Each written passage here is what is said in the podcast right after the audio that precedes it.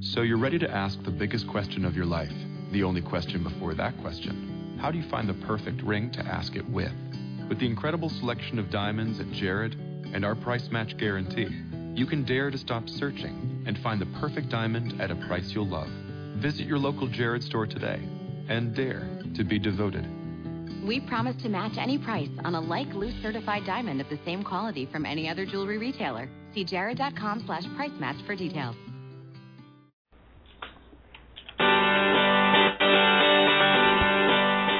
Hello, and welcome to Everyday Connection with your hosts, Rico Shields and Jean Victoria Norlock. Bringing your inner light to your everyday life.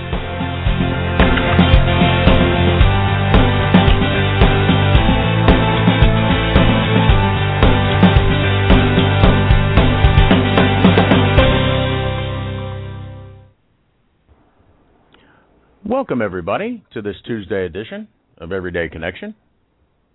I'm Rico Shields, and over here in general towards my left, Jean Victoria Norlock. How are you, Jean? I'm good, Rick. How you doing? I'm doing good. Uh, once again, wondering. Uh, I think our guest is supposed to call us, but you know. Uh, That's okay. Hey, I got a that's where we left it. But we have our second guest already. It's actually live in the Everyday Connections Studios South, right across the desk from me. So it's very unusual. It is. I have somebody to look at studio. that moves, you know, instead of just a picture. and I don't uh, have a. I don't even have a picture. fully dressed and you have to like add to the That's awesome. add y'all as contacts or something. Add a contact, but I don't know what's your Skype name. But I know what your email is. So what's going on? I don't How have was a your clue. weekend? What did you do? Nothing. You didn't do nothing. I hung out with the uh, goddaughter, the most Ostimus, That's cool. and we had recording session here at the EC Studios. Did you? Yeah. This very headset That's that I'm very cool. wearing was cradled around Amy's head, and she was singing her rear end off. Nice. Actually, I had So to. do we have actually, I had to get her to. tracks Like, now for the show? yeah, we do. Actually, I had to get her to like tone it down just a little bit because she was blowing the mic out. Couldn't keep up with her. It was clipping. yeah, really. Have to get her a better mic for singing, but we have her a headset so that she can talk. And uh, hmm. Awesome. Okay. Ah, I bet we have Sarah right here. Hello. Gee, Sarah, is that you? Yes. Yes, it's me. Hi there. Hello. Welcome, welcome. How are you? I'm doing great. My chakras are all in balance right now. That's excellent. Nah, That's just kidding. excellent. Mine apparently are not, at least according to somebody I met last Friday, but Oh well. they're all know, a mess, Apparently, You can remedy it, that. You can remedy that. No worries. Oh, yeah. Uh, I'm gonna run with mine being all out of whack too, but that's just how I roll. Well, you know, So it's that's okay. how it is in today's world. It's hard. It's hard to be balanced. You know. So. Yeah, I, I It posted a comic to my wall on Facebook a week or so ago. Uh, said something about my desire to be well informed is often at odds with my desire to remain sane. Right. Yep.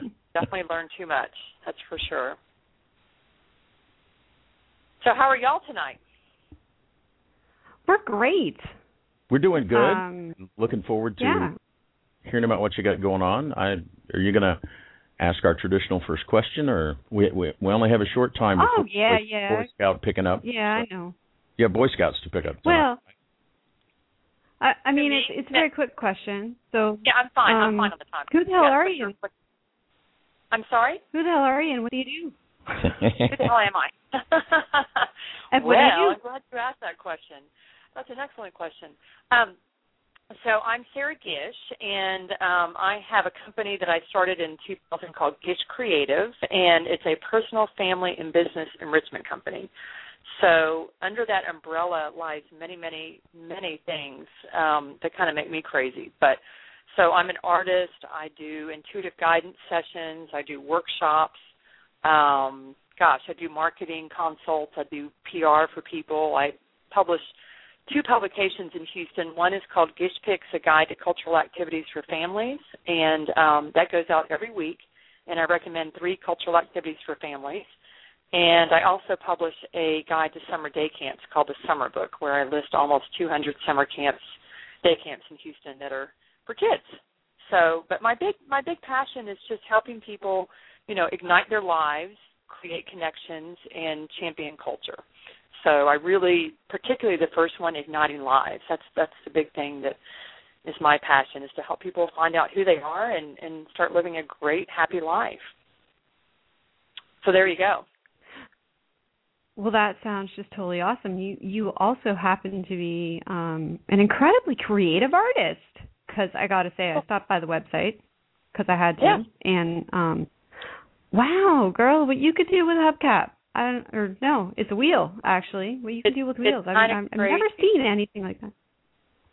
Well, it's different. I mean, I actually Google hubcap art every once in a while just to see what's going on out there in the hubcap art world. and there's not a whole lot. There's you know, there's a lot of people that are not a lot. There's one guy that is kind of melding or welding hubcaps together and doing funky things, which really I'm in awe of. But um yeah, you know, using them as mandalas certainly has never been done. Um and just using them in art period. I mean I I just love hubcaps.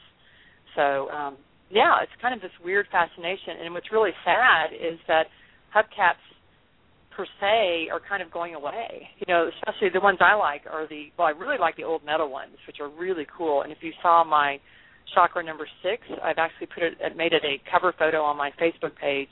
It is a gorgeous, you know, metal hubcap, just gorgeous. And um but they don't make those anymore, period. And so those you have to kind of find those at specialty places. Um, but the plastic hubcaps are kind of going by the wayside as well because everybody's moving over to wheel rims, those big, humongous, you know, things that go on cars now that are all one piece. And um, no more stealing hubcaps and no more using them in art.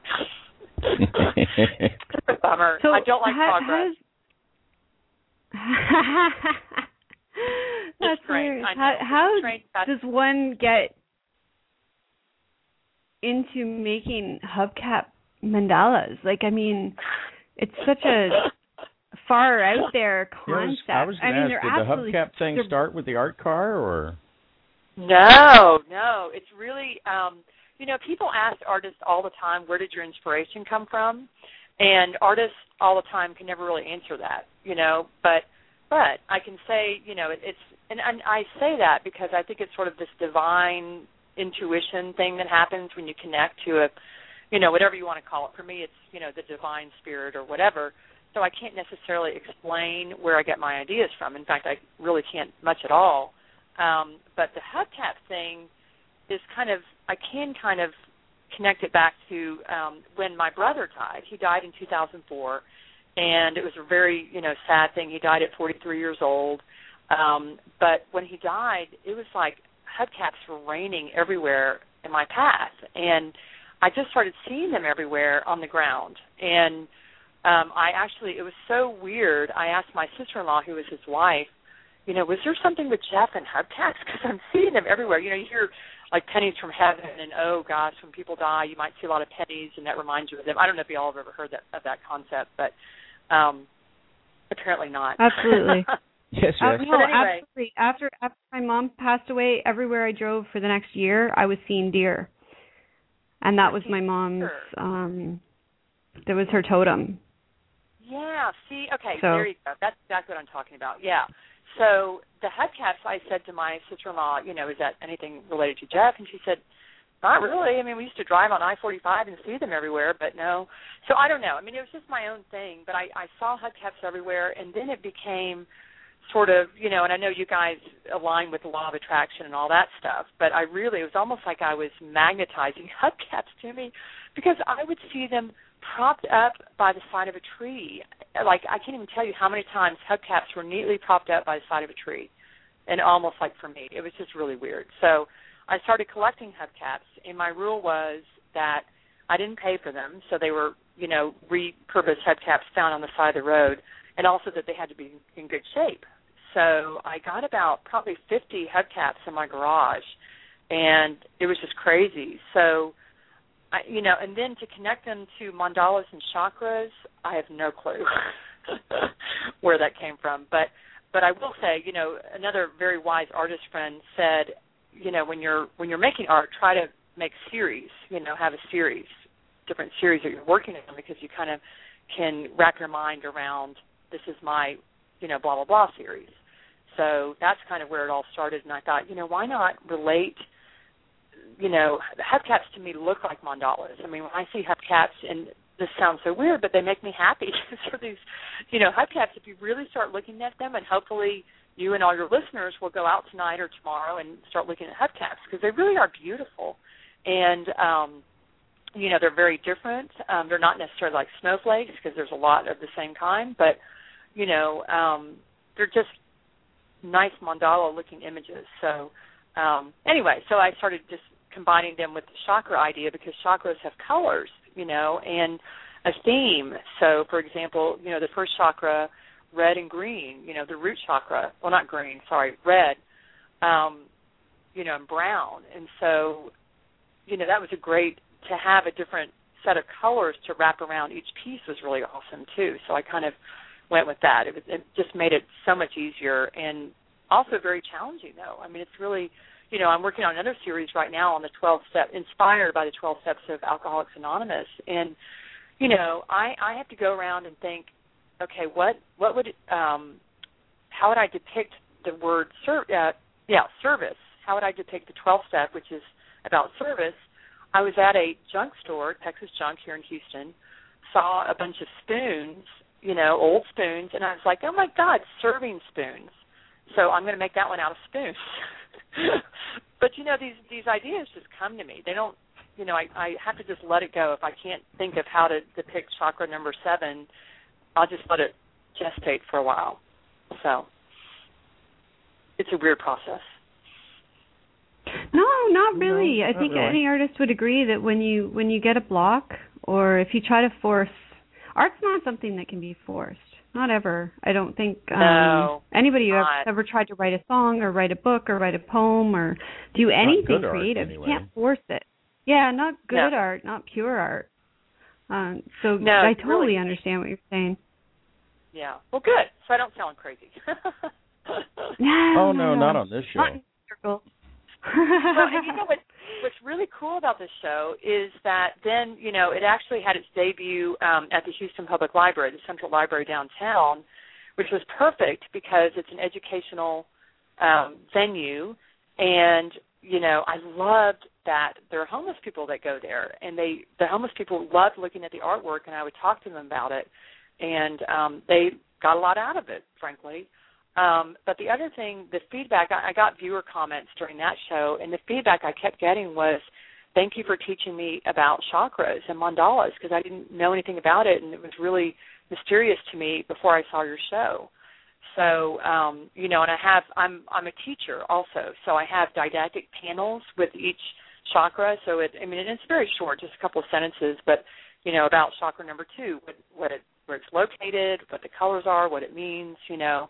Um, and I think chakras are a great way to kind of, you know, during your morning meditation, check in with yourself and to say, you know, and it starts at your your root, your pelvis area, your private part area, and then it goes up to your crown. And so to kind of say, you know, scan your body and to say, okay, which chakra do I feel, first of all, that I'm in today? You know, am I feeling more, you know, creative, second chakra, orange and whatever, you know, or am I feeling more kind of, you know, fearful and sort of in my root chakra, you know, and there's there's two sides to each chakra too. And there's there's you know, they've now say that there's not only seven chakras, there's I can't remember how many, but there's tons of chakras. But for me, I like to stick with seven. But anyway, it's just it's a great way to um you know, I also it's very important to me with my art to always educate people, you know, and always have each piece that I make period and the story. Every single piece that I make has a story behind it. So, and I also um, like to actually write out the story because I'm also a writer. So I'll write the story of each piece and I'll put it on the back. So it's kind of this whole little you know package that you get when you work with me when you deal with me so I think I think it's a it's an ingenious way to um teach people about chakras because I you know I mean a typical anybody who wants to look up the information you get your typical boring color chart and yeah. a few lines of text. And that I I don't care you know I mean it I don't care who you are. It just doesn't stick in your head unless you yeah. study study study. Like you you know and it just doesn't stick. So but this this sticks because yeah. chakra four it's a bunch of roses you know i mean. Right right. I know. And you look at the colors and and it's about love yeah. chakra four four you look at it and you're like okay that's about love that's about you know? love yeah um, I want to read y'all something so- real quick. And this may have been on Rick's page. I don't know where I saw this, but it was on someone's page, and it had the seven steps to happiness, and it's got the different, you know, colors. Um, and I just thought it was so cool. So I wanted to make sure I shared this with you. Is this a good time to do that? yeah absolutely Okay. Um, yeah. So, and the other thing about the chakra colors, if you think about the colors of the rainbow too, it's just so like magical, mysterio. You know that the seven colors of the rainbow relate to the seven chakras, and you know yada yada. So anyway, okay. So it has the different colors, starting with white at the top and red at the bottom, and then all the chakra colors in between. And so the bottom one says, "Fear less, love more." That's the root chakra. Complain less, appreciate more. That's chakra number two. Watch less, do more. Number three. Judge less, accept more. Number four. Talk less, listen more.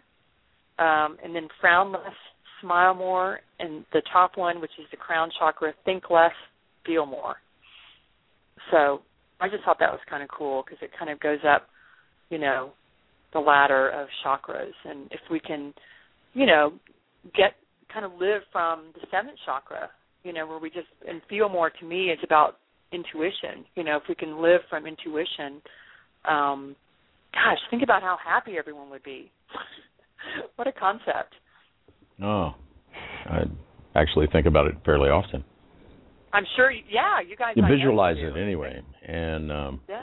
but i but i do i love those uh those steps and uh you know the way that you've presented them because it when i first tried to look at chakras you know you're getting into spirit okay i'm going to do this spirituality thing so i'm going to learn about this that and the other thing and you- Jean's right. You look up chakras and you get some long explanation uh, that, heaven forbid, is you know boring. giving you Sanskrit I'm words boring. and telling you the translations, and you just like sleep by the time you get to chakra number three, and um, and I never really got it until um, someone did about like those seven steps to happiness, and you know, Yeah. look, your creativity's in here, your love's in here, you're talking from here, you're looking from here. Oh, okay, I get it. and Well, yeah, and then it makes sense, right? yeah, and we we it was a sign of I suppose being an expert, you know, was that you knew a lot of well, words that other people didn't understand, jargon and stuff and I think that the days of the expert are going with the days of the guru. Right out the window. Absolutely. Mhm. Long live the artist. That's all I can say. Yeah, Out I with the I could remember expert. um In with the I art. would- Well, Bruce Nauman has a great tro- quote, and I'll have to try to think about it for a minute. But it's um, of the true artist reveals the world mystic truths, and um, you know the artists have always been the leader in truth telling in the cult- in culture, you know, and a lot of times it's because artists can say things in code, and so you know particularly like in oppressive governments, you know, artists can can say things and you know the politicians don't get it and you know it subtly gets out into the culture but yeah i mean i think artists definitely speak a certain language that gets i mean we're all all artists are communicators You know, we all are. I mean, art is about communicating and connecting. So um, yeah, I'm glad that you know my hope with this show is that it you know it connects people to an understanding about chakras and mandalas, but also you know I'm calling it a revolution for personal peace. Um, you know, and, and the thing I want to say about mandalas is that you know Carl Jung, the famed um, Swiss psychiatrist, uh, talked about or had his patients focus on mandalas and, and sometimes even color mandalas. Um, you know, as a way to focus and center them. It's something about looking at this symmetrical shape, you know, symmetrical circle, um, kind of makes your mind a little bit more peaceful. And when I was working on these pieces, literally, I felt peaceful, you know. And when I look at them and I focus on them, I feel peaceful. So um, hopefully, people will get, you know, a sense of personal peace out of this show as well, or at least some ideas, you know, how to be more peaceful. Well, I th- I think it's a absolutely um, fantastic. I'm, I'm sorry I live so far away because I'd love to see these in person. But I, I know we don't have you for a lot of time, so there's one more question that I got to ask because I'm I'm yeah. looking again at your site at Gish Creative, and uh, what's the Jeffrey Gish Memorial Fund? Can you tell us about that and how people can help that out? Oh, you know what? Um, that is my brother. So Jeffrey Gish, and um, it's actually closed out. There's a little tiny note, fine print on there that says it's closed because we did. We were raising funds okay. in honor of my brother. Yeah, but um, you know, it's it's great to just go on there and see his picture and, and read his story. But um, yeah, we closed that out. So anyway, but yeah, so just you know, I, that's a good point where you're saying I wish I could come see the show in person. Um, Thursday night here in Houston, it opens from seven to nine at the um, 14 Pews, which is a micro cinema, and I'm really excited because I think you know this is probably not true, but it may be the first art opening where we're going to have a massage therapist. So we're going right, to have you get many massage massages and, and a chakra meditation and the chakra at, meditation a, at yeah. an art opening. At an That's art opening, you get free food from Haven and free drinks from Path of Tea, which is all yeah, all organic stuff. So, um, you know, I'm really excited about it. I'm really So all um, of our Houston I- fans, you have our permission to miss the show Thursday night and and catch it on the podcast the next morning because There you go. There I would go. be It's at the opening if. I knew how to transmit from a remote, but I hadn't figured that out yet. So I'll go to the Uh, closing. that's- You're going to have a fun closing in November, is it? Yes, November 11th. It's all yes. It's going to be very fun. Um, you know, and and part of my big mission with um, inspiring people is to inspire kids and to reach out to kids because they're, you know, they're the number one folks that we need to reach with all of this and these messages about you know personal peace and about finding your bliss. And so um, we, I have this wonderful um, woman that works with kids, does yoga with kids called Simplicity Love, and she's got a company called Divine Kid Yoga and she is going to do mandala kid yoga at 1.30 on november 11th which is a sunday and it's all at 14 pews again. And then we're going to show the film i am which is a fabulous new movie by tom shadyac and tom shadyac did the um he's you know famed hollywood not you don't know his name probably but he's a hollywood director that did nutty professor bruce almighty ace ventura you know he gave jim carrey a start. Um but anyway, I was lucky enough to meet Tom in Telluride, Colorado in May at the Mountain Film Festival in Telluride.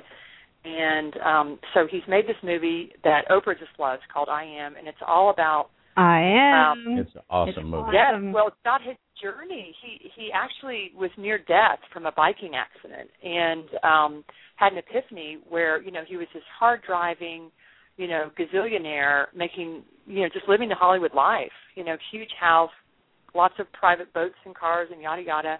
But had this epiphany after this brain injury where he realized that our world is too competitive, you know, and we need to focus back on being cooperative. And the way I wrap my mind around this movie is that he talked about Charles Darwin's The Meaning of Life, and he said something like the word um, love is in there 95 times, and you know some percentage, huge percentage of the study is about cooperation.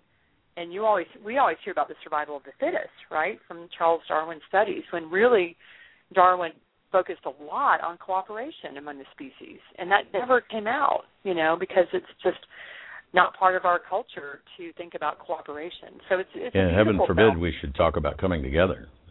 I know it's crazy. yeah, um, crazy talk. You guys know about. Yeah, but that'll be on at three o'clock at 14 Pews because it is a micro cinema. That's what's really fun about all this is it's actually a movie theater. So we're, you know, invading this. Plain movie I am. I'm so jealous. Yeah, that's why I say I'm going to the I'm going to the closing because Yeah. training I am and it, it's And Why we'll do I live in. Canada? We'll have mandalas for people to co- you know color. Well, what I recommend you do up in Canada is just grab, um, you know, get some mandalas online and you know print them up and color them. I mean, it's it's fascinating to watch people color mandalas because they get sometimes people are kind of uptight, um, which is not me. I'm very woohoo, easygoing, you know, whatever. But people that are uptight are kind of like, well, where do I start? Should I start on the inside or the outside, or you know, what colors should I use? What colors will look good together? And it's very telling about your personality how you approach coloring a mandala. So um, it's a good psychological tool as well. So anyway, But yeah, and I do want to mention again. Uh, I just put a link up in the in the chat room to the Gish Picks Facebook page. Um, okay, thank you.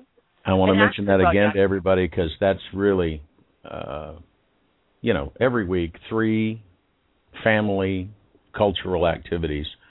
Um, you know, folks that grew up doing that kind of stuff, you you know where to go and that sort of thing. But people that I'd kind of like to get into cultural stuff and they tear off and go to the ballet or the opera or something. Ah, and Yeah, these are really great and and they're activities that the whole family can do together because we got to bring the kids in on it too Yeah, well, if you want to find everything about me, go to Gish, G-I-S-H, creative dot com. I mean, that's my huge umbrella website of everything. But Gish is on there. Um, the summer book is on there. Um, yeah, in, in Gish you know, I really try hard. I'm very proud of it because I try hard to find three um, unique activities. Like recently, let's see, we had a Hawaiian festival. We I promoted the um, oh gosh, it was a Polish Harvest Fest um, you know, coming up there's going to be a honeybee festival at Discovery Green with,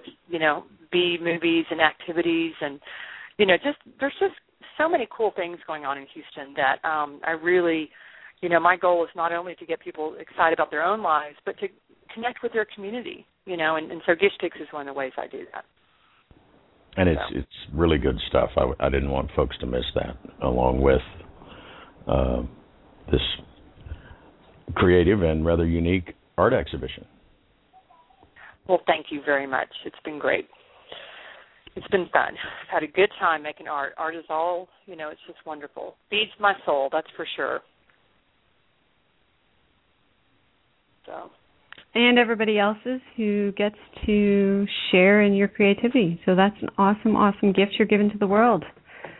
well, thank you, thank you. Yeah, you never know. You know, you sit around and make this stuff. I've got my artist studios in my house, so I'm kind of, you know, just never know what people are going to think when I get it out there. And, and it really, you know, art really is like putting your heart out on the line, you know, for people to um look at and you know, you just kind of wonder are they going to like it or not. But they yes, they respond very positively, which is good. So, excellent yeah. Well we're approaching the uh, the half hour. I don't want to hold you over or anything but I'm so glad that you were able to join us tonight and let everybody know about uh, your show. And we may have to have you back so you can talk all about all these other wonderful things that you're doing and these classes that you teach. And uh, uh, because you're doing some amazing work. You really are. Thank you. Yeah, we you know, and I just have to give a little plug. We started this new group um last night called Follow Your Heart, a transformation circle for women. And uh, my friend Laura Burns and I um started it. It's at this really cool old firehouse um near downtown Houston that's kind of an event center now. Um but we had six women show up. We were so excited because we didn't know anybody would show up. And it turned out that three out of the six were in the service industry. They were caregivers, you know, like psychologists and um, you know, head of a nonprofit that's for women in prison and it was just really interesting. So yeah, follow your heart is a new thing that I'm really proud of. So yeah, there's a lot. So definitely, I'd love to come back on and talk about just about anything. So thank you so much for having me on. I appreciate both of you so much. And um, the show is October 4th through November 11th at 14 Pews, and I should probably put out their website. It's 14pews.org. And then right. you can find me at gishcreative.com. Absolutely, so. and I've got the Facebook pages up for the Follow Your Heart Houston and Gish Picks, and we'll try to get all those up on the archive uh, so that folks can see them. But yes, if you can't make the opening Thursday night, uh, do try to get by. And uh, of course, that day with the closing is just going to be awesome. Bring the kids for the kids yoga and come watch I Am. Yeah, that's just going to be awesome fun. Son, my 12 year old son loved that movie. Was transfixed by it, so it's it's definitely appealing to kids. So. Well, I'm, I'm so glad he did it. Like, I mean, um, it's just, it's just so exciting to see that message going mainstream. It's it's so, so exciting. Important. Absolutely is. Yeah, it really really is. So yeah. Anyway, well, thank you so much. You guys have a good rest of your show. All right. Well, you have All a right, wonderful blessings, my evening dear. and have a, a great opening. And a Thank fantastic you so much. opening. Take care. Thank right. you. Bye bye. Bye bye. Ah, well, that was fun. Indeed. That's Sarah. We classmates once upon a long time ago. Uh, we weren't in the same Strange class, the direction same that your uh, classmates, some of your old classmates, have gone in, eh? Oh, and How does it make you why- feel to know that you're not the only one? It's much better, really,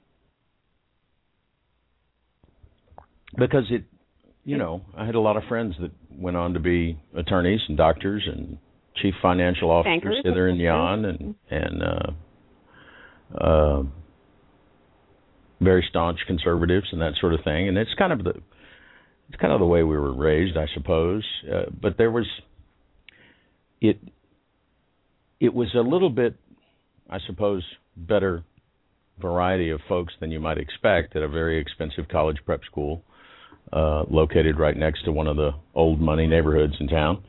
Uh, because you got in based on the entrance exam, and you took an entrance exam and you got put on the waiting list.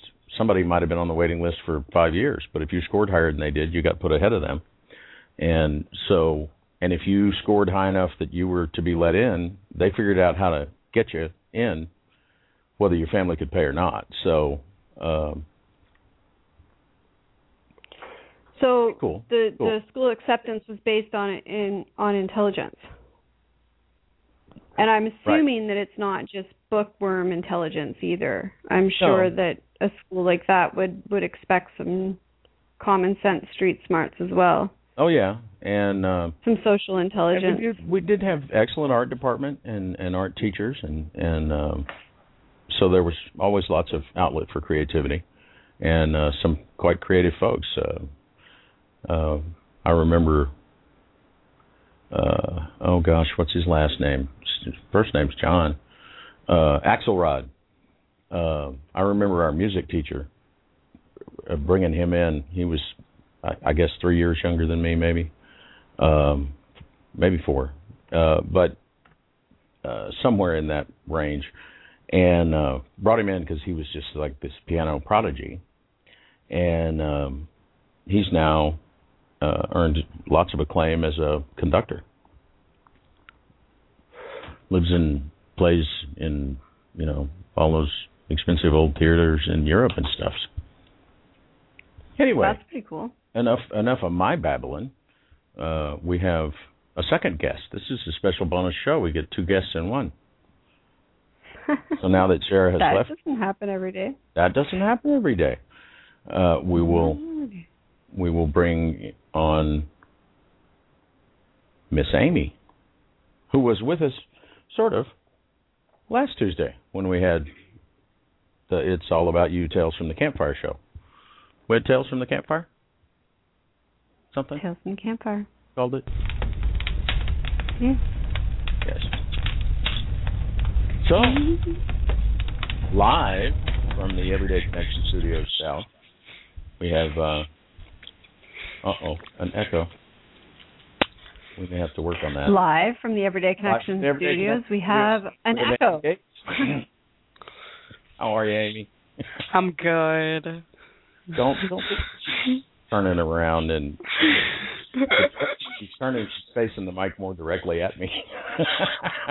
I'll face the other way. Uh, we don't know what to which do. mic it is that's echoing because we both have them. So, so how are you I'm good. over there with a towel on your forehead and the back of your neck, trying to cool off? Yeah, fever. Set a fever. Do I get to ask her the question? Of course, we didn't ask you the question last time because she was just a caller, and this time she's an official guest. Awesome. So, Miss Amy Epic, Epic Amy, Amy Gates, and multiple other names. Who the hell are you? What do you do? well, as you all know, I am Amy Gates, and as to you, I am, you know, the epic Amy that, you know, my godfather talks about all the time. And I am a musician, and I write, and I go to school, and I do all that, you know, fun society stuff. Clean house, babysit, all that fun stuff. oh. And I guess I don't know what to say now. Well, I'll say I'll say happy birthday again. Yesterday Thank you. was your birthday. yep, turned 16. Yes, ripe old age of sixteen. And how long is your first book? It is 600 pages. 600 Ah, pages. You wrote that two years ago. Fifth grade, actually. Ah, And nine fifth- years old. Six hundred page book. Amazing. Kids these days. yeah,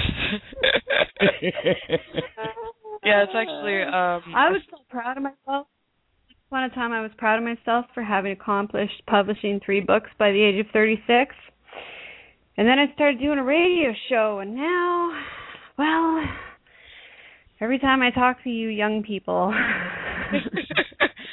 well, you know, it is a 600 page book on pretty much nothingness. I was in my uh fantasy phase, which is, you know, vampires, werewolves, angels, fairies, you know, you can name it. And it took me 3 years to edit and write.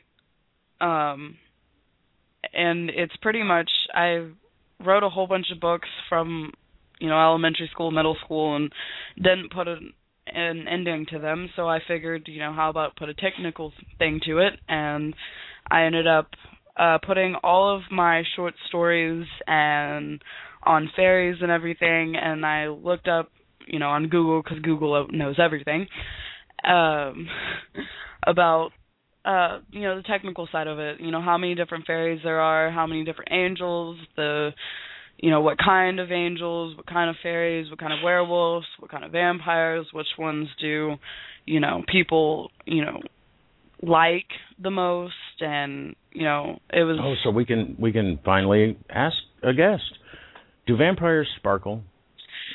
See, you know, Stephenie Meyer actually you you watch the movie and everything and the movie really does not do it justice. It really the books are actually pretty amazing and you can see what um she put into it but i mean i'm not a tw- i'm not a twilight fan fan i mean i i pretty much hate twilight but vampires don't sparkle i mean that's Silly. it, it's silly. I mean, sh- but she did put a new spin on it. But mostly, what it is is my the vampire part of my book is, um, it is it's it's like the ancient vampires and what the core of where vampires came from and the theories of it and how you know the people put it all together to make this mystical creature that you know may have may have existed and the diseases that could have caused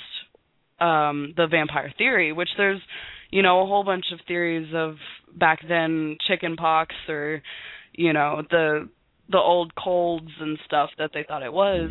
Hemophilia and hmm yeah. and I just I put that all together and made probably five different vampires that the world thought were real or they were the fantasy creatures that used to be really really big back then. And I mean I did witches too because witches was a really big thing back then. Um and I put all this those theories together on if they were sick um the mental uh illness that people think caused it um of all the villagers coming together and delusioning about um how witches came together. And some people think it was in the bread or the water or something. Um a mold actually may have caused it which is crazy to think of that a simple mold could cause delusion and craziness in people. And it caused a lot of deaths back then. And so i mean i just put all those theories together and you know, I made a 600 page book, which is amazing, you know, but I don't even know how I did it, but I did. and then I my um I have two 300 page books that I've edited and written myself and um one is about my brother and the the life that my brother lived and is still living unfortunately um and how we were when he wasn't on um drugs and the new age stuff that they go into. And um unfortunately my brother decided to go on a difficult road because we had a difficult childhood. And um we me and my sister always have this theory that they took the bad parts of my dad and the bad parts of my mom and put my brother together and but I wrote a book on that. Oh my god, I have a brother like that too. Yeah. I have two two brothers. The oldest one is like every I'm not going to say bad quality of my dad because he there wasn't really anything bad about my dad, but you know, his his more loose sides. Mhm. We'll say that, loose. His more, you know, not caring sides, irresponsible sides is all in the older brother Mhm. the oldest brother. And then the younger of the two is like everything good that was my dad is in this. It, it's so weird. It's like my dad is cut down the middle. Yeah crazy. um my my brother was abused and he was put in a very very bad home. And so i didn't see my brother for probably 3 years. And um before those 3 years he was actual brother. And you know he did the brotherly things of picking me up when i was down and um you know putting band-aids on my on my bruises and you know all that good stuff. And then I didn't see him for 3 years because my dad took him away from my mom and all that complicated stuff. And then when I came back and I saw him he wasn't the same. And it's crazy how that short amount of time it could change uh, a person's personality and who they were. And he wasn't my brother anymore and he's he pretty much still isn't. He's he's still in the rave scene and the drugs and all that bad stuff. And so I wrote a book about it because it really inspired me because I mean, he put me in a lot of situations where it wasn't good for me. And so writing about it, I've always put my words on paper and my thoughts on paper because I'm so creative that all the thoughts were jumbled in one and I was holding in all this lifetime of stuff about my brother and it really depressed me and so i just wrote it down one day and started and kept writing and kept writing. And when it turned into a 300 page book i was like wow. And um that was a it's a really personal book for me which i'm deciding whether i'm going to publish it later or not because it's it was kind of just a book for me at the moment. And i read it every now and then to remind myself on you know how much of a good person he was before um everything happened. And but that's it was a personal book for me. And whether i publish it or not is you know a whole different story. And uh my other 300 Some, books- sometimes you have to create just to heal. Yeah, and that's exactly what I did because I was really damaged by it. And uh it made me feel good about myself writing it down and reading it and actually dealing with the complications instead of tucking them away in a box like usually people usually do. And so I I it gives me that comfort that I know I have it with me at all times. And um my other 300 page book is actually on, and I am probably writing more in it, so it'll probably turn into another, you know, 600 page book because I'm not actually finished with it, um, because my life isn't over yet. But it is about um, what I've gone through in my life and um, all the stories that I've had to share in my life and the time that I've lived and I've gone through a lot unfortunately in the time that I have lived. And so that's another comfort book that I have with me because, you know, keeping it all in it's it's unhealthy and it you know goes against my spiritual stuff and um my spiritual stuff. Yeah. I like that. Yeah. And Rick so I, I got to know though, sweetie, how does how does uh you would have written this probably when you were 13 or 14. So how does somebody that young figure out that you can't keep that shit all in because I know some 60-year-olds who are still bottling stuff up and drinking themselves into the ground. Yeah. Well, it it takes a lot of courage. I mean, you have to have a lot of bravery to write bad stuff about yourself because a lot of people can't face the bad stuff about yourself. And when you look at it and you see the, all the bad things that you've done and all the regrets and um what you've gone through and what people have uh put you through and all the heartbreak and I mean people think, you know, I'm just a teenager, but it's it's more complicated than that. And I mean, yes, there are 16-year-olds that are texting on their phones and all about Facebook, but I mean, I am a different person than that, obviously and it just it it took a lot of courage for me. I mean, I cried a lot writing that book. I mean, you can see on the pages, you know, the smeared pencil writes and the smeared pen, and you know, it, it was it was really hard for me. It was really really hard, and that's it took me probably two years to write that book because it took a lot for me, and it hurt me in a way, but also it gave me the release of not having to hold all of that in.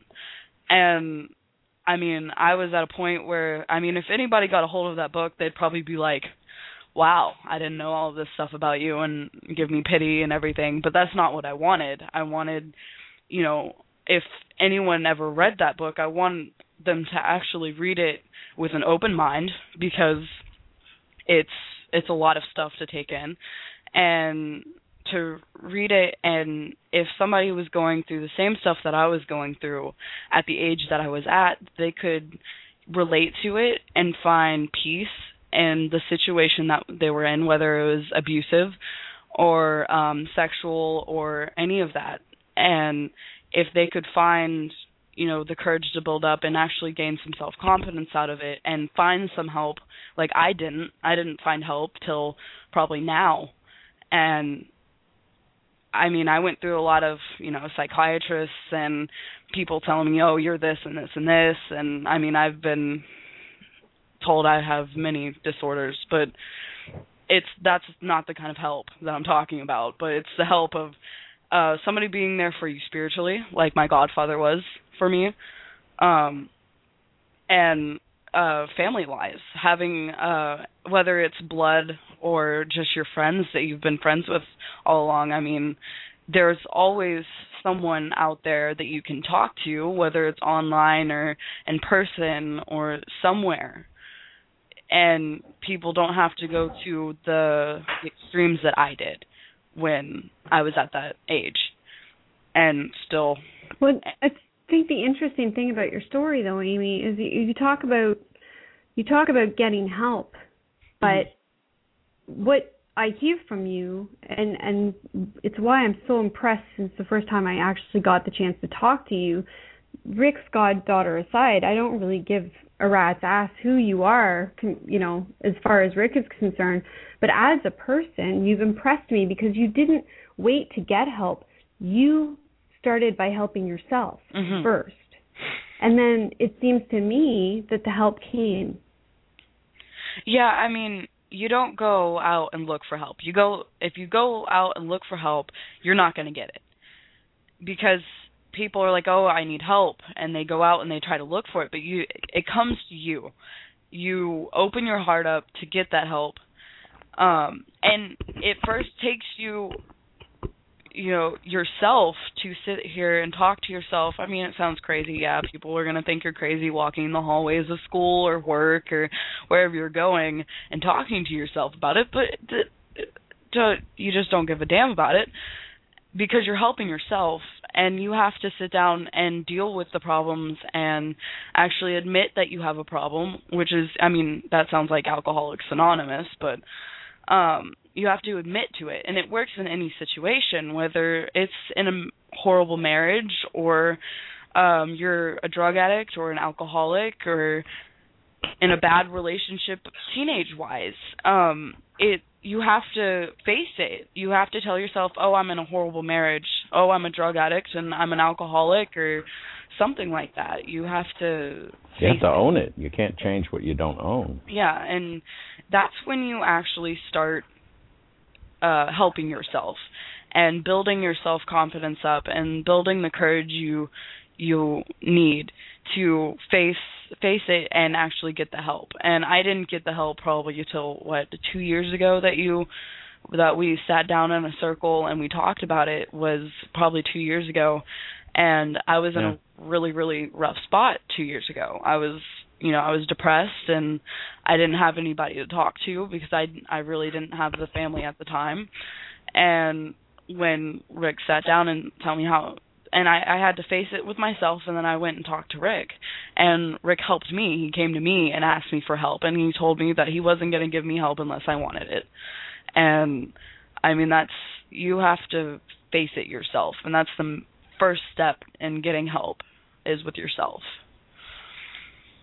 So what was your breaking point, Amy? What made you look in the mirror? Because that's really what it boils down to at the end of the day is you have to something has to happen to make you want to look in the mirror and go, "Holy shit, I can't do this anymore. I have to change."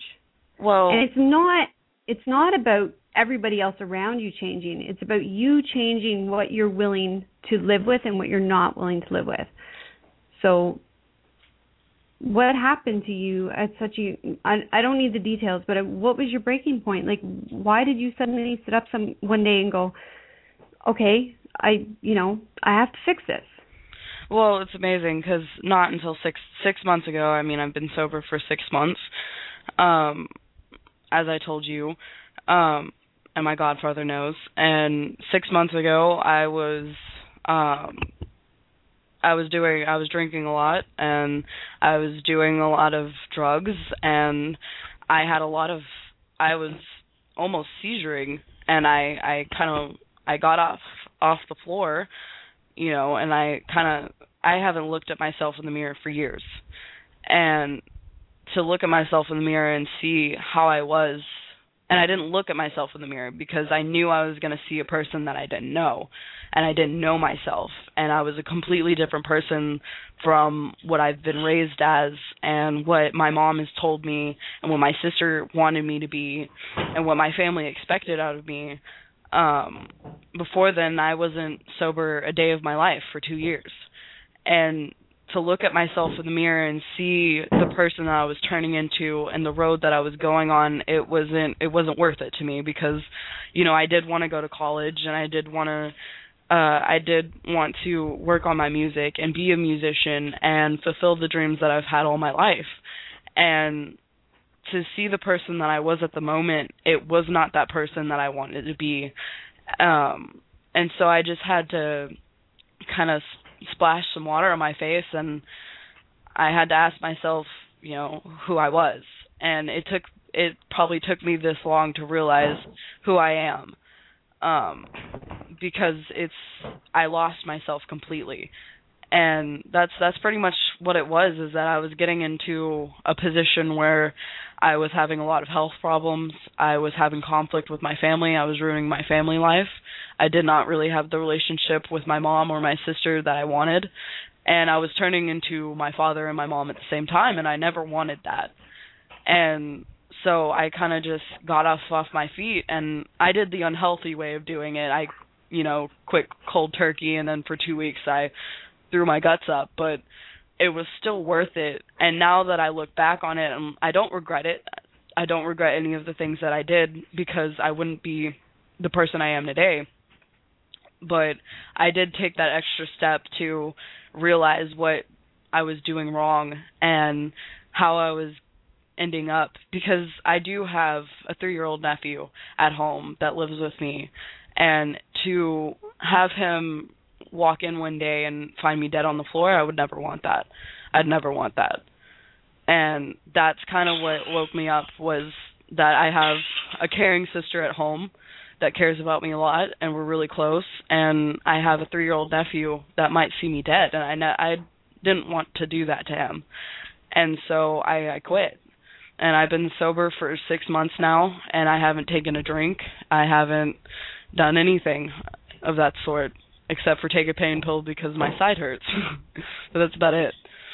So I can't even I can't even fathom um what kind of woman you're going to be or what kind of influence you're going to have um through your work because talking to you at the age of 16 is like talking to you know the average 40 or 50 year old who's been through this crazy lifelong journey to find themselves and you just summed all that shit up in a matter of like what a year?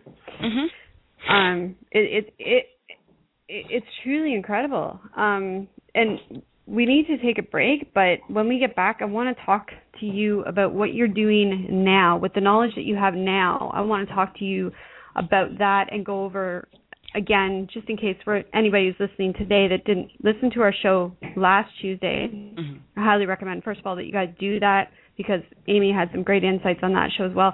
But I want to go back to what we talked about on the last show, and I want to talk about your videos and your life choices, Mhm. the changes that you've made, and your newfound self confidence, and what Mhm. you're doing with that, and how you're influencing others. Sounds good. Awesome. Awesomeness.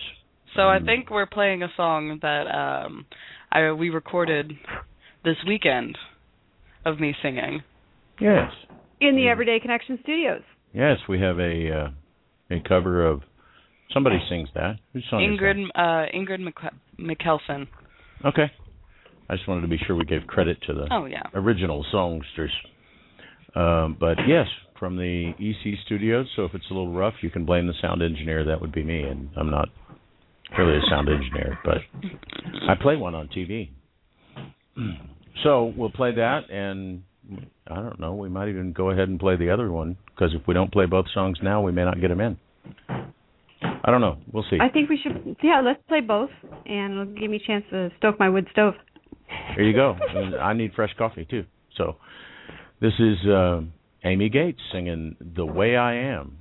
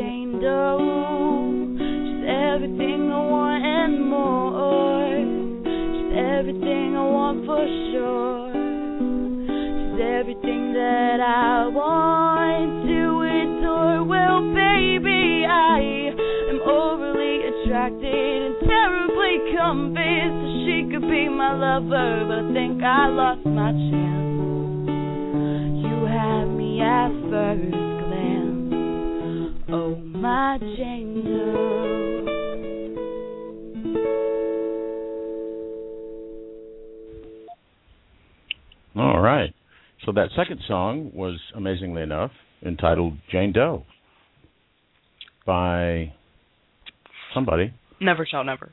Never Shout Never. But by Amy Cates. Miss Epic, you have an epic voice. Thank you. Thank You're you. welcome. Very good stuff. Very good stuff. Jason likes it too. Picking on him. That's okay. I pick on him all the time. So, um, what are you doing now? You released a video a little while back that um, was very heartfelt, very open, and very in your face. Um, and so, explain that to us, why you did it, and uh, what you're hoping to get out of it. Well, um, my video, as you and Rick know, and for the people that didn't watch last Tuesday, I think Thursday, something like that. Tuesday. Um, it's about LGBT, and it's I called ha- I have a heart for LGBT, and I actually did it for my friend that was um doing a uh, march uh in the area locally to um for gay rights. Um, it was called um if you're okay or, or if you're gay that's okay. Um and it was for the kids that were not out of the closet and were struggling with it because I know a lot of people that are. Um and I have a lot of gay friends and that are having family conflicts and the video was pretty much telling you know half of my story. I mean it didn't even tell the whole story. It didn't tell you know the struggle the all of the struggles that I went through with my family and my friends and it was it was to pretty much open people's hearts to um you know lesbians and bis and transgenders and gays because I mean yeah the back then they weren't open to it as they are now but still we still have to do the gay rights movement and that's been going on for a really long time and um hopefully it'll end soon because uh there's a lot of people coming out of the closet and sharing their story and you can tell that we're not just a disease. We're not we're not different from everyday people that are not homosexual. Um we are very much alike. We have jobs. We have a family. We have a life. Um we have people that we love. And um I actually know a a lesbian couple and she's actually my lesbian mentor that uh they are about to get married somewhere where it's legal. And uh they live together. They're on each other's insurance and sort of and um you know they they live a very happy life and they're actually talking about having kids. Um but it was it was to open people's hearts to the struggle of what we have to go through every day because we are discriminated and all throughout my even now through high school um through elementary school because I did come out in about 4th 5th grade um and through intermediate years it was a really rough time um for me because I was getting bullied and I was called a disease and I lost a lot of friends after I came out. I lost um a lot of family, actually a bunch of family.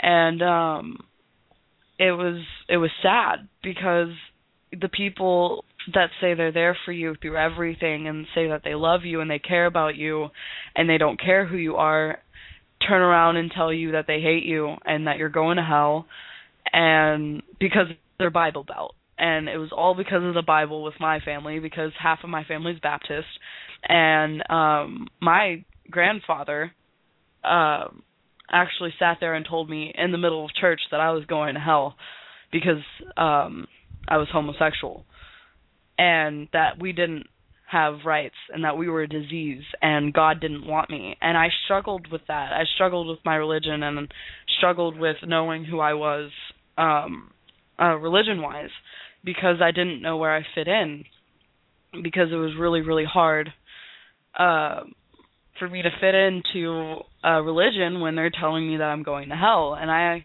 I got kicked out of Christian camps. I've gotten kicked out of churches. Um you know, I've had a cross burned in front of me. I mean, it's it's tough. The, the getting kicked out of Christian camp thing really. Tell us a little about that. Um, I ended up. I've been going to this Christian school for you know two or Christian camp for two years, and um, I went there my third year, and um, I just I that's the year that before I came out publicly, I was going to see if it's okay religion wise, and I wanted to know their views on it, and so um my counselor the first day wanted to talk to all of us and she said write down your conflict and we'll talk about it. We'll be open about it. Well i put down that i was i was gay and i was lesbian and i liked chicks and you know and so we go into this little conference area where you talk to uh the counselors about you know your problems and who you are and she sat there and told me that God didn't love me anymore and I was not accepted into society. Um I was going to hell. I was going to burn right with Satan and Satan was going to prod and poke with me about my sins. I was a sinner for all my life because I was gay. And um and I sat there and I told her I was like, "Well, what what has this like what does it have to do with me as a person? She goes well now that you're lesbian you're you're not a good person at all. I'm like she goes you're a disease. You you get you're you're infecting people with your nonsense. And i said it's not nonsense. It's my love for women. And because i think women are beautiful and they have good spirit and i love women to death and i wanted to be with women. And so that made me a bad person. And you know story short there was actually three other lesbian chicks in the cabin with me and they stood with me. And actually our counselor ended up going to a mental institution afterwards. After um How old how old were you? I was 12 actually I was 12 Jesus Christ. And informed by the counselor at Christian camp that God doesn't love you anymore. Mhm. and they um they Okay, didn't- so I Amy, I have a really hard hitting question then. go ahead Um, in light of in light of your recent journey and your recent time that you've taken to look into the mirror and rediscover your connection to spirit, how's your relationship with God now? it, it's good. I um I write a letter to God every night before I go to bed because I I came with the fact and it took me, you know, it actually took me till probably a year ago uh, to realize that I was not a sinner for being who I was. And I actually looked in the Bible. I read the whole Bible about three or four times, went through it.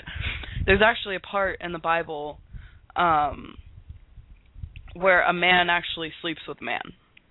And most people skim through it and skip over it because it's in the beginning.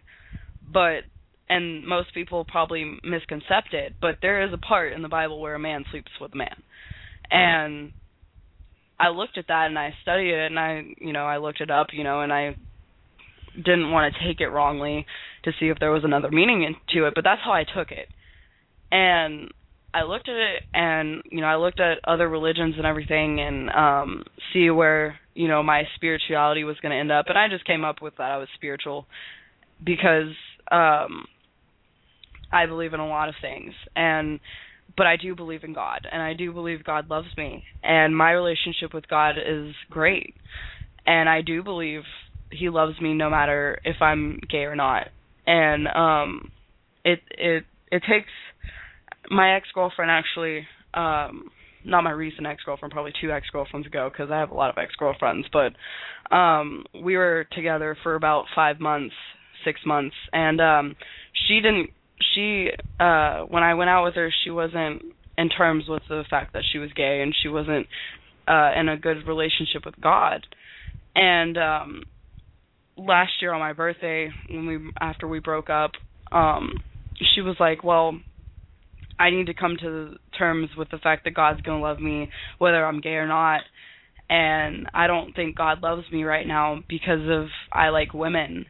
And I you know, I looked at her and it's like, You're not the right person for me. I was you she um her family was really Bible Belt and um she didn't come to, to terms with it and I didn't want to be like that. And she um you know, after she actually after she got into a really bad car accident and lived through it, um after the con- she had a concussion and her face was completely broken. Um after that she actually messaged me on Facebook and told me that she knows God loves her now because he saved her from that. And so after that I was like, you know, God does love me. And no matter who I am or what I do, I know God loves me because I wouldn't have lived through, you know, my overdoses or my family issues or the abuse that I've gone through. I wouldn't have lived through it if it wasn't for God. If God was not there for me, then I would have died and I came to terms with that. And so I'm I'm I have a really great relationship with God. And I mean there's a lot of uh religions that believe in multiple gods and everything and that that's that's awesome, but as long as you you know, you believe in a higher power than yourself, then that's that's all that matters because something has to save you from going down the roads that you go down and saving you from death and the near death experiences that you have. So I have a really great relationship with God. Even though I'm gay. I just take a moment to point out that uh, just this past week, uh, California became the first state in the United States to ban gay repair therapy for minors. Gay repair therapy is where therapists and all sorts of official sorts of authoritarian figures try to help you fix your gayness because it's a mistake or whatever. Disease. Yeah. And um the governor signed a bill I guess Thursday last, I don't know. But anyway, uh Senate Bill 1172 that bans putting minors through that, even if you're their parents. All right. Well, I just I, I I'm not going to harp on this because y'all know how heated I am about this particular subject. But I, for anybody listening out there who has, you know, that classic Christian defense against this, my only question, and it will never change, is how can a God that you claim to be all knowing, all powerful, and all loving make a mistake? Mm-hmm. When you can answer me that, then I will reconsider my view on this subject. Until then, I refuse to acknowledge anybody who says at any time that God, in any way, shape, or form, can condemn, hate, or want to destroy and torment the soul of any living man, woman, or child, or creature on this planet, for that matter. I your your courage absolutely stuns me, Mhm. Amy. I don't know what I would have done at the age of twelve if somebody had said that to me. I think I I might have burned down the church. I don't know. Well- I I mean, girl. Well, I mean, um, I mean, a lot of people say that we were made like, you know, people make us this way, and it was why the question that I ask people every single time they tell me that I was not born this way, that I was not born with these um unfaithful thoughts to God, as they call them.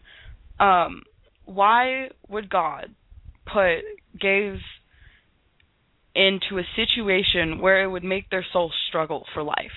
Why would they do why would God do this to us if it wasn't meant to be? If why would he put these feelings in into my body and make them who I am if it wasn't that I was born with it? Because I can tell you right now when I was 5 years old, I I tried to have intercourse with a chick. Like that was and I can still remember that thank thank God because that's that's my earliest stage of actually experimenting with a girl was when I was like probably 5 years old. And when people come up to me and they're like you weren't born this way and I'm, and it frustrates me so bad because if God did not want me to be this way, why did he make me this way? And that's the question I ask everybody when they they come up to me and they and they ask me that and they ask me why I'm why I like women. And I like women because it's my um my sexual preference and um You like women because you like women. yeah. Why do why do men like women? I, what you know? I mean, what? I mean, I still have the love um Get, find me a heterosexual that can explain where did that come from mhm. and when did they make that choice. And I mean, I was in a relationship with a girl for 4 years and we had the same love and the same affection for each other and the same relationship that a heterosexual uh couple would have. Um I mean, we did have the lies and we did have the cheating just like everybody else, but we did have the love and affection for each other just like regular couples did. Love is love. Why Yeah. does see the the problem is is that it doesn't always boil down to sexual preference either. There are those out there who just don't give a crap if it's a man or a woman. If you fall in love, you fall in love and that's the end of it. And who the hell cares who you're sharing your heart with? It's nobody else's damn business in the first place. Mhm.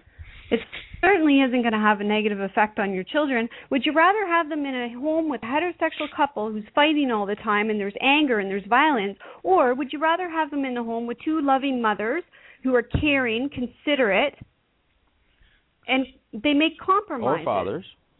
Either way. Or way. fathers. I, Yeah. you know, I mean, it either, reminds yeah, me of- well, you know, Of Zach neither Wa- here nor there. It's in his speech to the Congress up there. You know, of hi. I mean, I I know want to know what the children of you know gay parents look like. They look like me. Well, I know I know plenty of my plenty of my friends are actually raised by either fathers or mothers. Um and the thing the argument nowadays that's going around is how it affects your children and it really it really doesn't matter whether you have two moms, a dad or a mom, a single parent or whatever you have. It doesn't matter because the kid is going to be who they are. It's just how you raised them. You don't they think that gay parents are raising their kids to be gay and it's not like that you know i know plenty of guys and girls that are completely straight and they have two mothers or two fathers and it's not it doesn't go down in the genes it's not it's not even not like a Not a birth disease. defect. You can't catch it.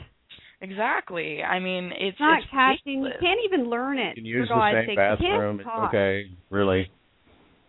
Hugs, Um, kisses. it- you know. It really boils down to this. I mean, back in the day, the idea of a good Christian marriage was for till death do us part, blah blah blah blah blah. And I got to tell you, some of the horror stories that I've heard about the stuff that my grandmother went through trying to honor those vows with an alcoholic husband, an abusive, angry, mean alcoholic husband.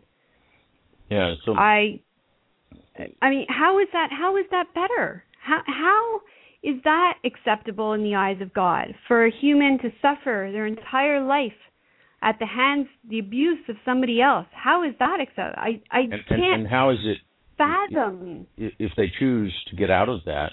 How is that some you know sin against God because you're you know sacrilegious about the institution of marriage? It's sort of like these defensive marriage bills that you know when it passed Congress. You know, as marriage is between a man and a woman. Yeah, well, that's been working out real well, considering more than half of them end up in divorce these days. I, it, I, I have absolutely nothing against a man and a woman committing their lives to each other and living No. their lives together. love is love. But I don't have any problem with women doing it. I don't have any problem with men doing it. I don't have, you know, what? Well, if What is the big fracking deal, people? Well, to take, I just I think it's ridiculous because, I mean, man, men and women get divorced all the time in America, and why take away that right from gays? I mean, like, I mean, maybe it would lower the divorce thing because there's a Or- lot. The times that a, a, a gay partner can't see their, you know, 30 year partner in the hospital because, you know, I'm sorry, you're, we only allow next of kin. That it doesn't get any more next of kin than that, Mhm. people. And um, fortunately, more and more insurance companies, health facilities are beginning to recognize that. Um, but And, and interestingly enough, um, in Toronto, and I'll actually get Amy to chime in on this one. In Toronto, Ontario, the uh, Toronto School Board met last week, and they are embarking on a unique adventure into um, a new school Mhm. that will strictly cater to gays and lesbians. Oh wow. an only gay lesbian high school and their reasoning at fir- at first my I was like well that's you're segregating yourselves that doesn't make sense but their reasoning is to give these kids who haven't had the courage to come out in a normal environment to have a safe environment to go to school in to, Mhm. and to come out in and to explore their sexuality and to understand who they are as a person. Mhm. I think it's a good next step. Oh, that's that's that's definitely a great next step. And I mean, that really helps because uh the LGBT teenage community um last year there was probably almost 50 kids that commu- committed suicide because um they were being bullied by their classmates um about being them being gay or lesbian or transgendered. Um and it's it's sad because they committed suicide and their other life their their family life um was either good or bad but if it was good they had no reason to do it except for their them bullying. And i mean cyberbullying and everything it's it's making kids commit suicide. And so to to um create an environment where you can be open about your sexuality is great because a lot of kids don't have that. And if only they do that in the states if only they did because it would totally put down the amount of suicide suicide rates um for lgbt kids and well, it's a very bold pilot project, um, and I'm sure it's been a long time in the making. I don't know. I don't know many of the details about it. My daughter's been following it very closely, being a, a huge advocate for uh, gay and lesbian rights herself. Um, you know, so she's the one actually informed me of it. And at first, I was hesitant, but once she explained the reasoning behind it, it sounded just like it's not the end. It's not the end goal it's the next step to the end goal of total acceptance mhm yes and reintegration back into a society that understands that these kids there's more of them than we realize and i think that's that's the catch is that there's so many kids who are still in the closet Mhm. We because must- they're terrified we just must reach the point where people can recognize, and I think everyone, if they will look inside themselves, will find it true that gay rights, lesbian rights, transgender rights, bisexual rights, black rights, orange rights, purple rights. They are human rights, people. They're just human rights. They, in many communities long ago, did away with forced marriages. Okay, well, telling somebody that they can't be gay and, you know, having a society that causes them to go undercover and marry someone of the opposite sex to be able to look right, look right, look good, and and and the lying and the cheating and the the pain that's involved in that resistance to who you are. Look, people. The deception, the deception to self, the deception to family, the deception to to the world, the deception to your spirit. I mean, I, I I'd like to remind people that Jesus Christ only had one message. Only one. It was a very simple one. It was a lovely four letter word. Love thy God.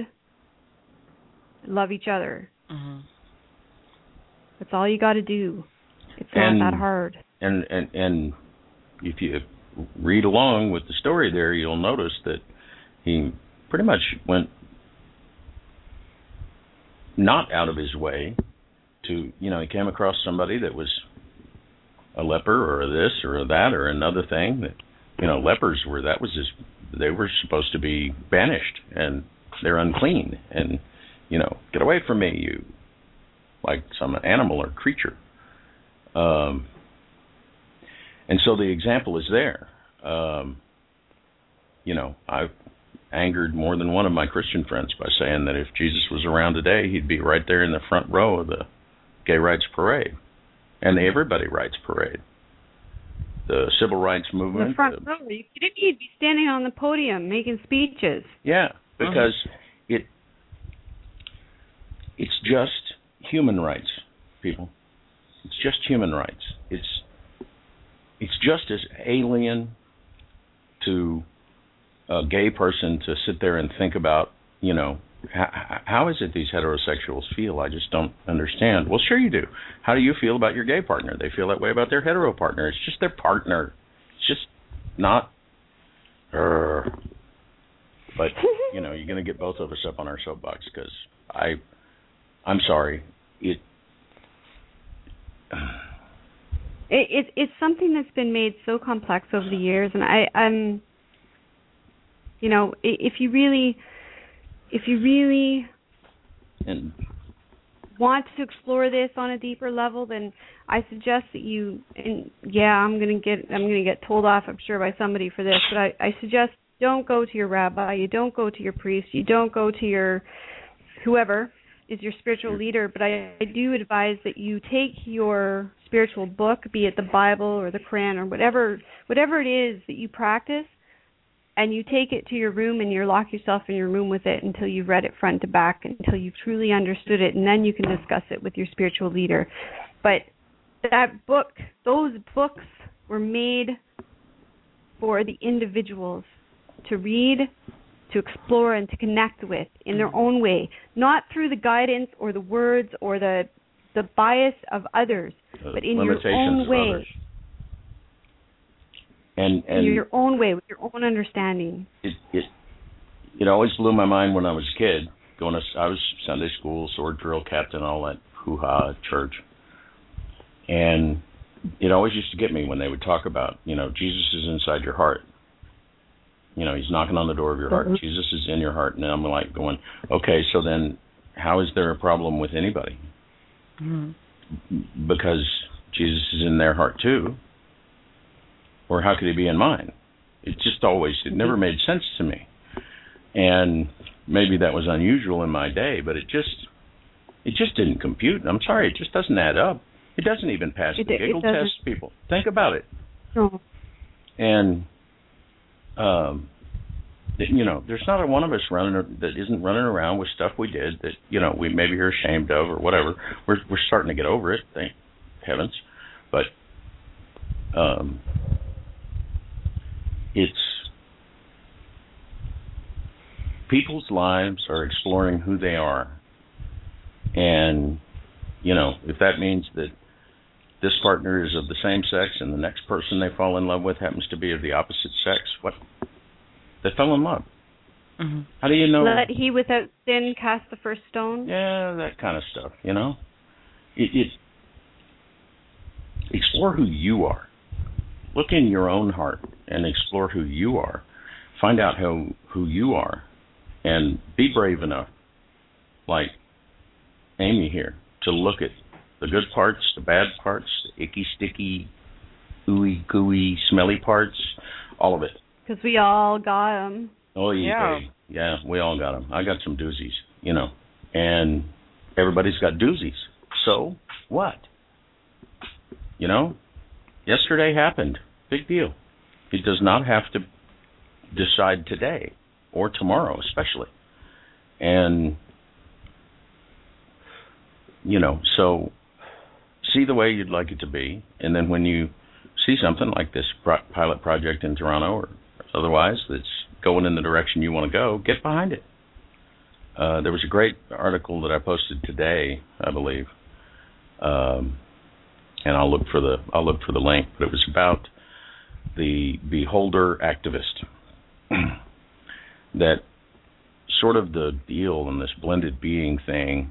They, they didn't talk about blended beings, but I'm going to in, inject that. Um, it was a channeling from Yeshua uh, that was look, you something's going on that you don't like or that you aren't sure that you prefer. You go to that place where you are the observer, where you are the beholder, because from there you can see the bigger picture and you can see what works and what doesn't work and what's down the road that you're headed on. And you can decide whether you like that or not. And but then take that wisdom from that point of view and bring it back with you to the right here, right now life and act on it. And, you know, that doesn't mean necessarily start a parade or start a sit in somewhere. It may just mean have a kind word and a smile for somebody. Uh, but compassion's where it's at, people. And I, I I don't know anybody that hasn't told stories about times where there was no compassion shown to them and how painful it was. Okay, well, show some compassion to yourself. That you know, yeah, okay. If I had it to do over, I probably wouldn't do that. But I did it, so there. What are you gonna do about it? You know, until somebody's inventing the time machine, and you know that's a whole other debate. But it is what it is. You know, what are you going to do? You know, the sun set yesterday. That, that's done. And uh, so it's what you do with it now. And uh, I can tell just from the conversation that Amy here, I was about to say young Amy, but it's really kind of hard to apply that term. It doesn't apply in terms of wisdom. It really is. But Yeah. that's what you can't. You can't. that's what she has done is stepped back and taken a look at the bigger picture and said, "Oh, okay, I get it," and then come back and tried her best to live her life that way every day. And it's not easy because you know there's a whole school full of people that are still playing the same games they were playing a hundred years ago Mm-hmm. and a thousand years ago. And Don't forget, Amy. There's a whole bunch of us out there who are supporting you, thousand percent, and are Mhm. behind you and are super impressed with what you're doing, and just so honored and blessed to uh, Yeah, to know I- you and to watch this journey. I have had the joy of uh, sitting here at the command console of Amy's Skype. I have sent a friend request, a contact request to you, and I yes, see it's done. I see you connect. Long time ago. So you know, she knows she can come talk to me, and that it doesn't matter what she tells me. I'm going to tell her that she's a monkey. Oh no, wait, a panda. Uh, uh, no wait, and you know, I, my advice to people would be: if somebody comes to you and tells you something, and you want to tell them that they're wrong and going to hell, just keep your mouth shut. Okay, just keep your mouth shut. You're welcome to your beliefs. I don't want to change one of you. I want to get to know all of you. but you got to get to know you 1st hmm And but I would say a good first step if you're in that position where you're really angry at any particular groups is to just keep your mouth shut. And you may find that in that silence some thoughts come. But again, that's a whole nother show and we've we've run our time, have we? hmm We have yet again. Surprise, surprise. So I did put the link up in the chat room for the article in the uh, San Francisco Chronicle about the state banning the uh, gay repair therapy for minors. For all our activist friends out there, feel free to get on that in your state. Well, Passing it in Texas would probably be a tough one, but um,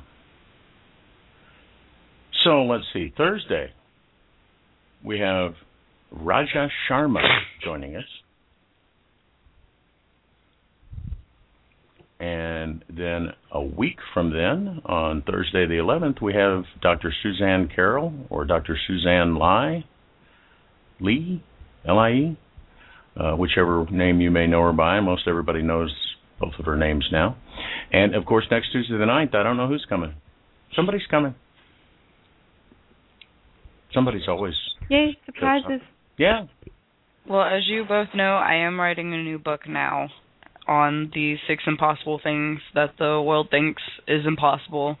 And my first chapter is actually about a 25 year old woman that is going through the process of coming out of the closet. And um, I had, I'm still working on that. I am on chapter three, I believe.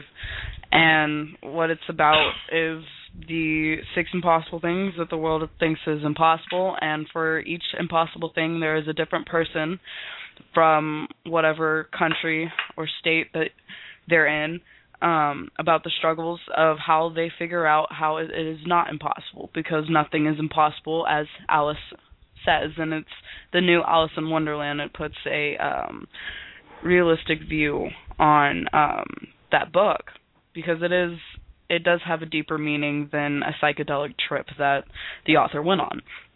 Um, Absolutely. Well, why don't why don't we open up the slot next Tuesday for you to come back and talk about that book? totally, Okay. I would love to. There you go. Next There Tuesday you go. the 9th See, now is we have a guest for Tuesday night. Join us for Epic Amy, Amy, Epic, Epic Amy, Amy, Epic, uh, Amy Panda, author, music musician, for Panda Soul. poet extraordinaire. Yeah, yeah. I put her Tumblr up there. Good poetry. Uh, why don't I hook her up with Bill? Janet, Indeed. the poets over there at Inner Child. Anyway, I hope everybody can join us Thursday. And again, next Tuesday, of course, will be epic right here on the radio. And uh, until then, Stay connected. good night, everybody.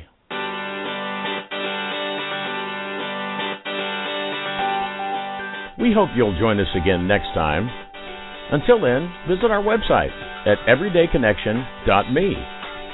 And please like our Facebook page at facebook.com forward slash everydayconnection. Think you might miss an episode? No problem. Subscribe to our show on iTunes by searching for Everyday Connection Radio. Subscriptions are free, just like your everyday connection.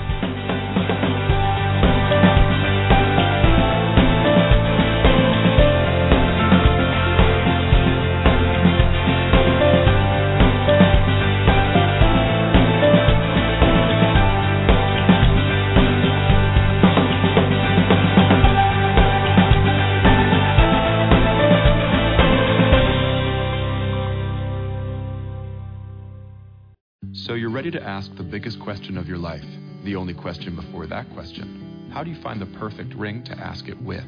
With the incredible selection of diamonds at Jared and our price match guarantee, you can dare to stop searching and find the perfect diamond at a price you'll love. Visit your local Jared store today and dare to be devoted. We promise to match any price on a like loose certified diamond of the same quality from any other jewelry retailer. See jared.com slash price match for details. Now is the chance to use reliable energy to grow your money with the Dominion Energy Reliability Investment. Our new investment product offers competitive returns, no maintenance fees, and flexible online access to your money. Make the reliable investment in reliable energy. The Dominion Energy Reliability Investment. To find out more, go online to reliabilityinvestment.com. That's reliabilityinvestment.com.